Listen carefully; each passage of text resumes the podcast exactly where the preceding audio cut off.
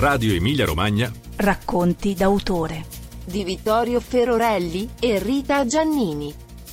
Prendi la penna e disegna. Testo tratto dal libro di Federico Moroni, Arte per gioco.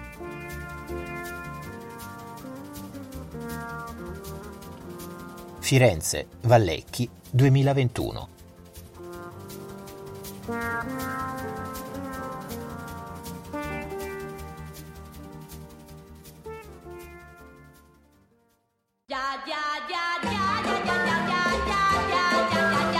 Non dimenticarti questo consiglio. Segui la felicità.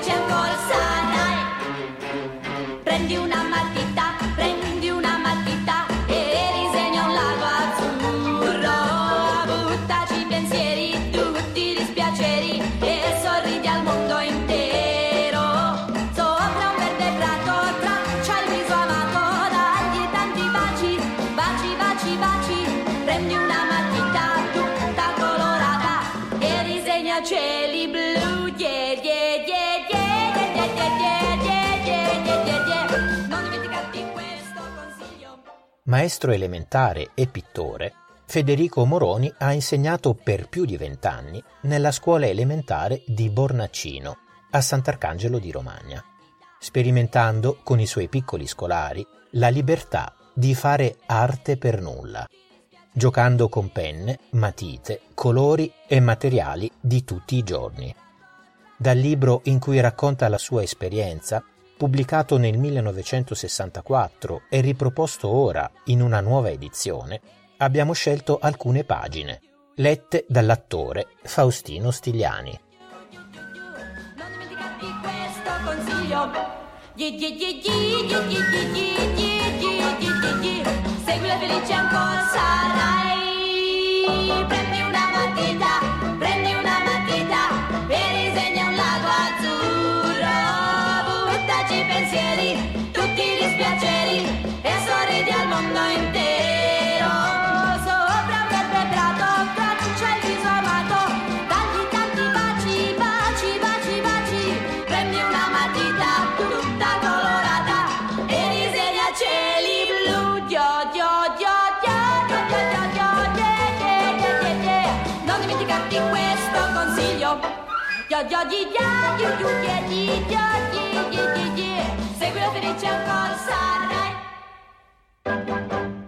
Un bimbo gioca. Un bimbo gioca al disegno. Ha un foglio di giornale e una matita colorata. Traccia, delinea, incrocia, attraversa. Va, viene, ritorna ed entra in un mondo in cui crede. Scende per la valle profonda, scivola nel burrone, si rialza, si ritrova in pianura, corre al fiume, ripete a voce lo scrosciar delle acque, il fruscio dei cespugli. Incontra il lupo e lo uccide. Trova un cavallo, lo monta, corre sbrigliato nella prateria. Arresta i briganti, li lega al palo, porta con sé il tesoro che essi han rubato. Sale su di un treno, suona il fischio, soffia gli stantuffi, strepita per i binari, sibila lungo i freni e scende in città. Compra un aereo, una nave, un grattacielo, arriva al mare e parte verso la fine del foglio. Arriva in America, scende dalla nave, monta in aereo e arriva in tempo per la gran corsa d'auto. Posa la matita, stende a terra la sedia auto, la mette in moto imitandone il rombo. Parte manovrando i pioli, prende le curve a estrema velocità, spostando la sedia coi piedi. Il motore romba nella sua voce. Ora altre macchine da corsa lo seguono, ma egli è in testa a tutte e taglia da solo il traguardo. Ora la mamma lo accoglie con la coppa d'oro della tazza del latte, coi biscotti e lo zucchero. Chiuso nella sua cucina, con un foglio, una matita nera e una sedia, il bimbo ha compiuto la sua grande giornata. Dopo la coppa trionfale del latte, andrà a dormire col vanto del grande eroe. Prendiamo il suo foglio e guardiamo al disegno. La grande, emozionante, sconfinata avventura è uno scarabocchio indecifrabile.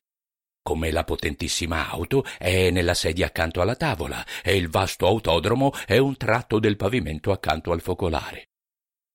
Il disegno va intrapreso, condotto, immaginato e sognato con la convinzione del bimbo che gioca.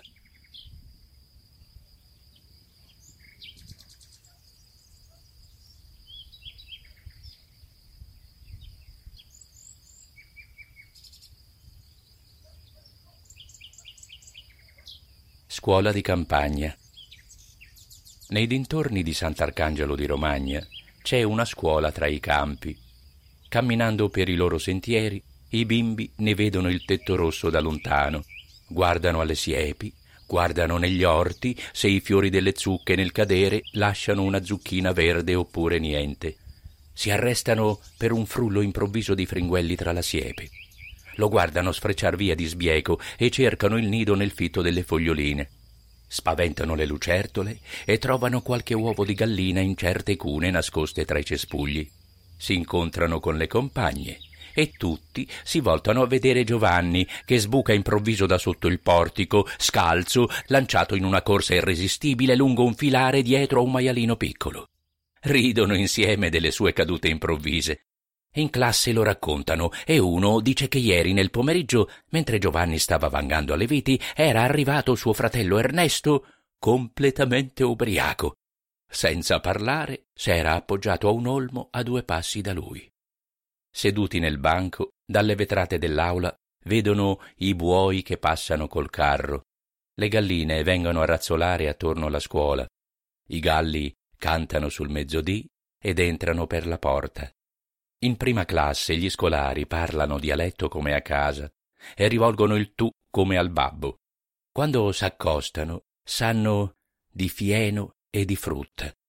Le mele sull'armadio nella camera dove dormono, l'odore del vino e del grano per i corridoi e l'odore del fumo del camino.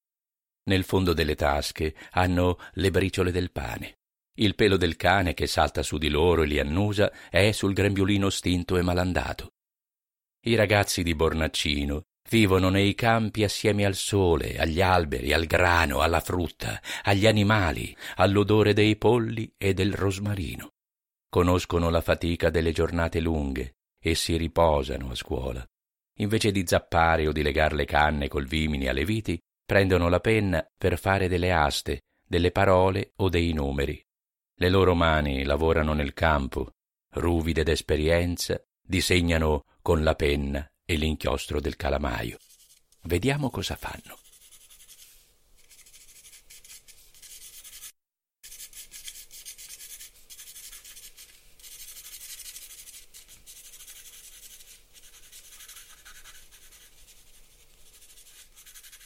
Severino. Severino Guidi è in prima classe ha sette anni. Dice tutto in dialetto. Muove i piedi e mi tocca quando parla. Gli occhi tondi e curiosi come un furetto. Sua madre l'ha tosato con le forbici attorno agli orecchi perché senta meglio a scuola e impari di più. Ai primi giorni non ha pazienza di riempire di aste la prima pagina del quaderno a quadri. Vuole andare invece a staccare i grappoli dell'uva tra il fogliame delle viti. Ma suo padre l'ha rimandato a casa a fare i compiti allora, con la sua piccola mano dal dito mignolo incurvato, comincia a disegnar le viti con la penna, i pampini mossi dal vento, a scoprire i grappoli duri di viticcio e gremiti di chicchi come pigne. Ecco il disegno dei giorni della vendemmia, quando i moscerini e le vespe vengono ai tini pieni di brodo d'uva. Severino aveva le dita violacee quando disegnò Un'esperienza viva e sensoriale guidò al disegno la sua mano. Senza saperlo, solo così era possibile decantare la festa della vendemmia. Le viti solenni e fastose e la gloria del loro frutto in dono per la letizia del vino buono sulla tavola, accanto al galletto arrosto e alla salsiccia odorosa per Sant'Antonio.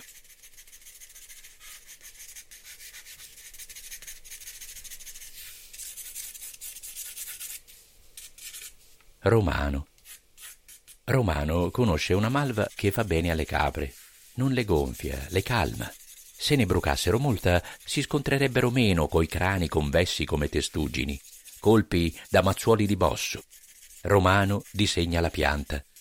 Le foglie a gran pavese piegano per le chioccioline che s'allungano in cerca di una cima umida.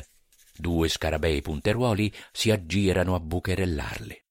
La lumaca in alto tocca l'orlo di un buco e una pioggerella completerebbe l'idillio. La costruzione roteante, solenne nella luce del bianco, ora può sembrare una giostra da sagra campestre, piattaforme che girano con l'organetto strimpellante un valzer blu. Per poco non è un'orologeria apparente, pendole assurde con le ruote scostate dai pendoli fuorviati, oppure un gruppo di ventagli orientali con lunghi manici sottili. Il disegno può far pensare a cose diverse e donarci letizia. Una delle virtù magiche del disegno è quella di permettere le trasposizioni ideali o poetiche come a te può accadere ogni volta che tu giochi a disegnare. Non lo sa Romano che cos'è il disegno, non ha mai disegnato, dirà come Severino e compagni, dirà come te di non saper disegnare.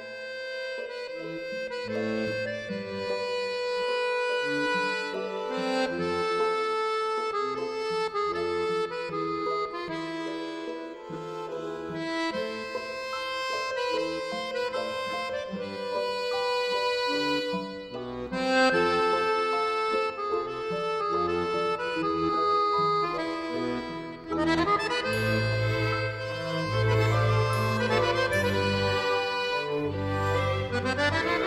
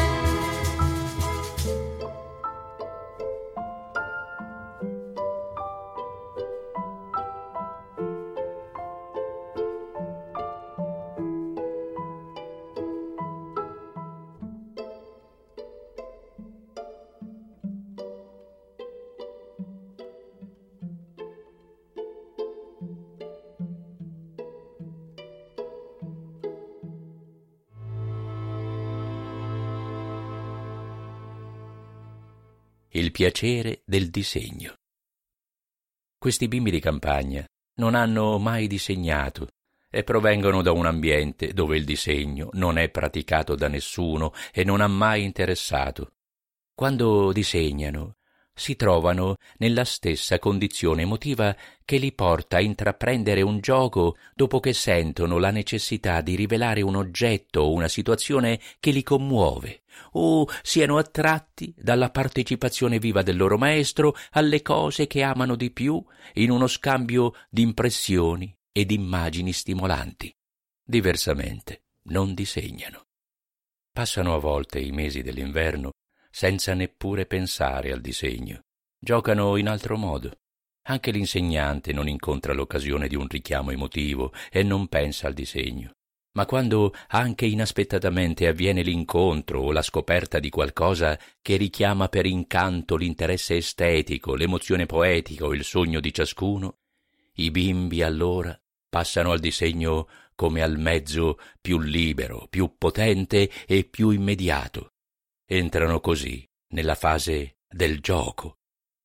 Il piacere dell'inventiva è pari a quello del costruire la balestra e la stecca per l'aquilone, di dare la carta vetrata e il mastice a una gomma della bicicletta, di costruire il mulinello con le spranghe e i rocchetti, o il frullo con un bottone del cappotto messo al centro di quattro cordicelle tenute ai capi, fatte girare fino ad attorcigliarli, poi tirate a tempo per un viluppo alternato, col soffio del bottone che fa vento, per quanto va forte, capitarci sotto coi capelli oppure il frullo con l'osso corto dello zampetto del maiale, accostarlo al portone e sentire i colpi dell'osso contro il legno.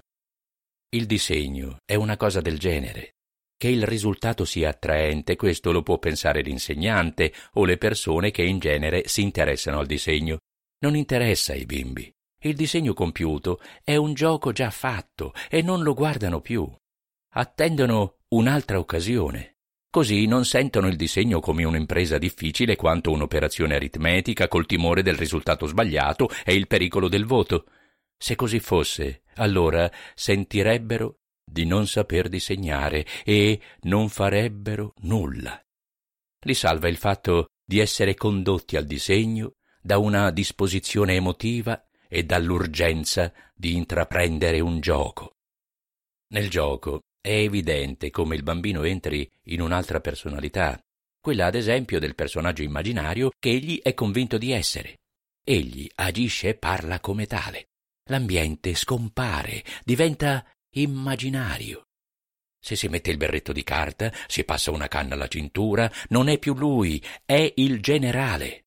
Una compagna si pone un cestino sul capo, si lega un sacco al fianco e non è più lei, è la regina. Il suo stato emotivo le fa compiere i gesti di una regina di fronte a un eroe. Così entran d'incanto in un'altra esistenza, dove l'ambiente non è più visto com'è. Questa condizione può durare fino a quando la mamma non chiami Piero, Maria. E allora la regina ritorna Maria e il generale ridiventa Piero. Così escono dal sogno per tornare nell'aia di fronte al pagliaio, alla capanna, alla porta della cucina, alla stalla, al campicello, al pozzo con la catena e il secchio. I polli passeggiano intorno, mentre essi si tolgono l'elmo, la corona, il manto e la spada. Come nel gioco, così nel disegno, basterebbe che l'estraneo esclamasse Cosa stai disegnando? Che cos'è questo? Perché la penna fosse posta sul banco e il foglio di carta messo via. Rientro dalla seconda esistenza, fine del gioco. E dunque la condizione del gioco, il piacere emotivo del gioco che sostengono il bimbo nel tempo in cui intraprende il suo disegno. È necessario che altri vedano a giocare? Il bimbo si apparta quando si mette a giocare.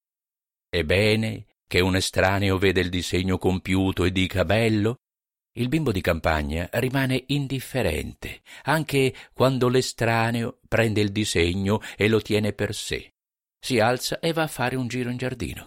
Non ha mai contemplato il suo foglio e neppure ammirato quello di un altro compagno. Sarebbe come se potesse provare piacere nel pensare di aver giocato o vedere come ha fatto un altro a giocare.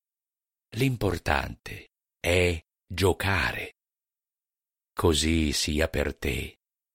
Prendi la penna e disegna quando incontri qualcosa per cui senti di evadere da quanto ti è intorno richiamato dall'urgenza irresistibile di una tua invenzione. Gioca allora, disegna finché il piacere perdura. Se oltre alla penna vuoi la matita, il pennello, il colore, prendili, gioca con quelli, inonda il foglio di colore. Liberati con uno scarabocchio felice dal rispetto che ti tiene obbligato nel timore e nell'inibizione senza donarti alcuna felicità. Sei libero di far questo, è tua la tua libertà. La tua persona, la tua esistenza, la tua vita sono soltanto tue. Amale, rispettale, difendile, perché sono uniche e sono tue. Salvati con uno scarabocchio liberatore dalla prudenza che inutilmente ti lega, dal civismo sociale che ti fascia. Riscatta in un gioco te stesso e le generazioni che fino a oggi col disegno e col colore non han potuto giocare. Domani non ti curare di quanto hai disegnato o dipinto, attendi un'altra occasione che ti incontri per via dovunque ti trovi, portandoti il desiderio del gioco altrimenti non far proprio nulla. Non importa che altri vedano i tuoi fogli disegnati o dipinti, mettili via. Se ti piacessero, tienili per te. Non li mostrare neppure alla tua compagna preferita. Non ha alcuna importanza. Invitala a giocare con te.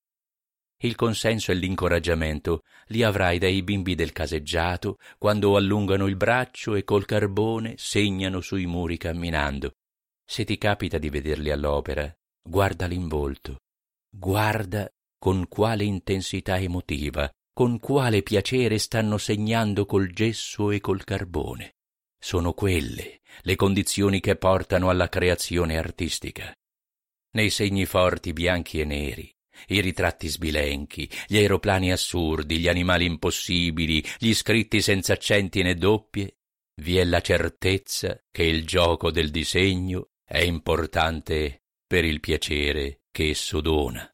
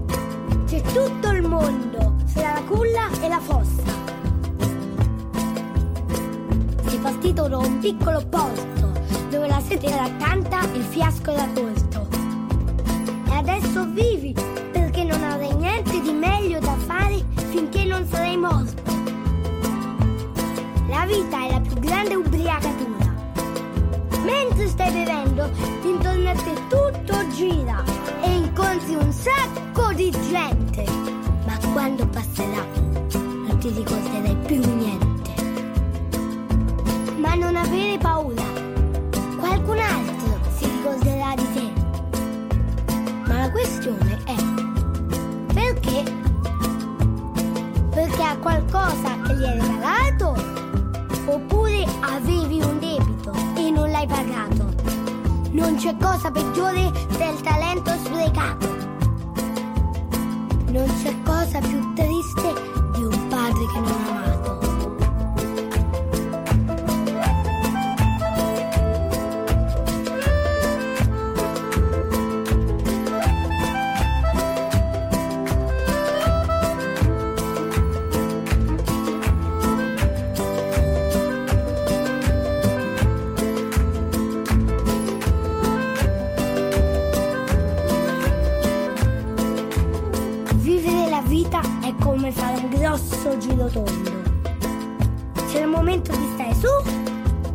di cadere giù nel fondo.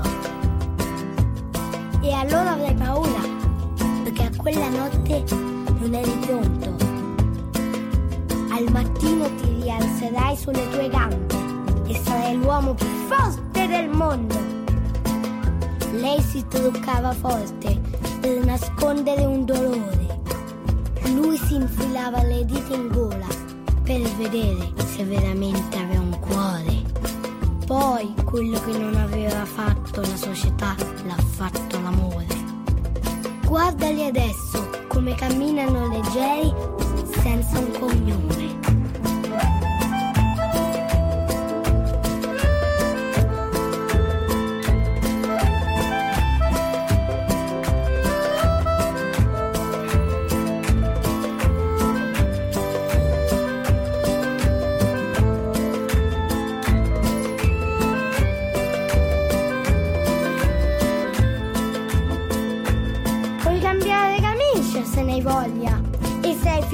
Fiducia puoi cambiare scarpe. Se hai scarpe nuove puoi cambiare strada. E cambiando strada puoi cambiare idee. E con le idee puoi cambiare il mondo. Ma il mondo non cambia spesso. Allora la tua vera rivoluzione sarà cambiare te stesso. Eccoti sulla tua barchetta di giornale che sfidi le onde della radio televisione. Eccoti lungo la statale che dai un bel pugno a uno sfruttatore. Eccoti nel tuo monolocale che scrivi una canzone. Eccoti in guerra nel deserto che stai per disertare. E ora eccoti sul letto che non ti vuoi più alzare e ti lamenti dei governi e della crisi generale. Posso dirti una cosa da bambino? Esci di casa, sorridi, respira forte, sei vivo, cretino.